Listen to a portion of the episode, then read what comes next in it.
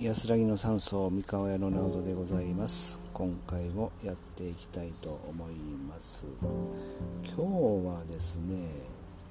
あのー、日本人のルーツというお話を少ししたいなというところなんですよね。皆さんもいろんなね日本人のロマンですよ。どこから来たのかっていう話ですよね。もう人類はねどこから来たのかっていうのはもう科学的に分かってるんですよね、えー、アフリカから、えー、7万年前でしたっけ？7万年前にアフリカを出てでそこからだんだんだんだん、まあ、今のこのスタイルに、えー、アメリカも含めてたどり着いたのはおよそ1万年前だろうというのが、え言われております、うん、散々本読みましたからね。で、えーまあ、いろんなあのハラリさんの「サピエンス全史」とかねああいうのも、えー、きあの Audible とかで今いつも聞いてたりするんですけど。でその1万年前ぐらいに、まあ、今のスタイル日本列島にもまあ人が来たんであろうし、まあ、でも全然人がいない状態ですよね、うん、でその中でまあ、日本人っていうのもまあ2種類に分かれるよねって言われてますよね。縄文系の人と、まあ、旧来から日本に住んでた人とあとはあのまあ、大陸から渡ってきたいうような2種類がこういると言われてまして、まあ、確かになるほどなと。例えば西郷隆盛さん的ながっしりしたのはこう縄文系なんだよと。ね。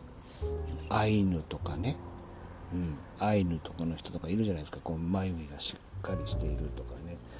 で沖縄の人とかね、うん、こういうのがね今その東京大学の、えー、先生が今研究されててそれがこう発表されたっていうのこの日経のなんとか受雑誌で、えー、やられたんですけどね。面白いなと思って。でその中であるのは、まあ、我々、まあ、だからね縄文系の人たちってどっから入ってきたかずっとこれも分かってるみたくて青森とかね北海道の方からずっと入ってきてるんですよね。で青森とか北海道のところはずっと入ってきてそして青森の方に三内丸山遺跡とかねすごくこう集落群があってでそのところにこの貝塚とかもめちゃめちゃあるんですね。で東北っていうのはかつてはもう大勢力大勢力やったわけなんですよ。これも分かってるらしいんですよね。で縄文時代の人は、えー、東北にこうかなりの人がいてそしてその東北から、えー、あれですね北海道は縄文系の人。そして、えー、本州は関東から関西ですね。これには、えー、九州九州も含めてね渡来系の人が多いって言われてるんですよね、うん、これも研究で分かっていてそういう DNA 解析っていうんですかね。そしてでも鹿児島と沖縄に関して言えばどうかといえばこれは西郷さん鹿児島。で沖縄の人。ね。皆さんやっぱりこうがっしりしてる人が多いですよね。それを見るとやっぱりこれ縄文系らしいんですよね。どうやってね東アイヌの人も縄文系そして、えー、鹿児島そして、えー、沖縄の人も縄文系。でも本州は渡来系。面白いですよね。っていう話でございます、うん、そんなことを考えるとなんかね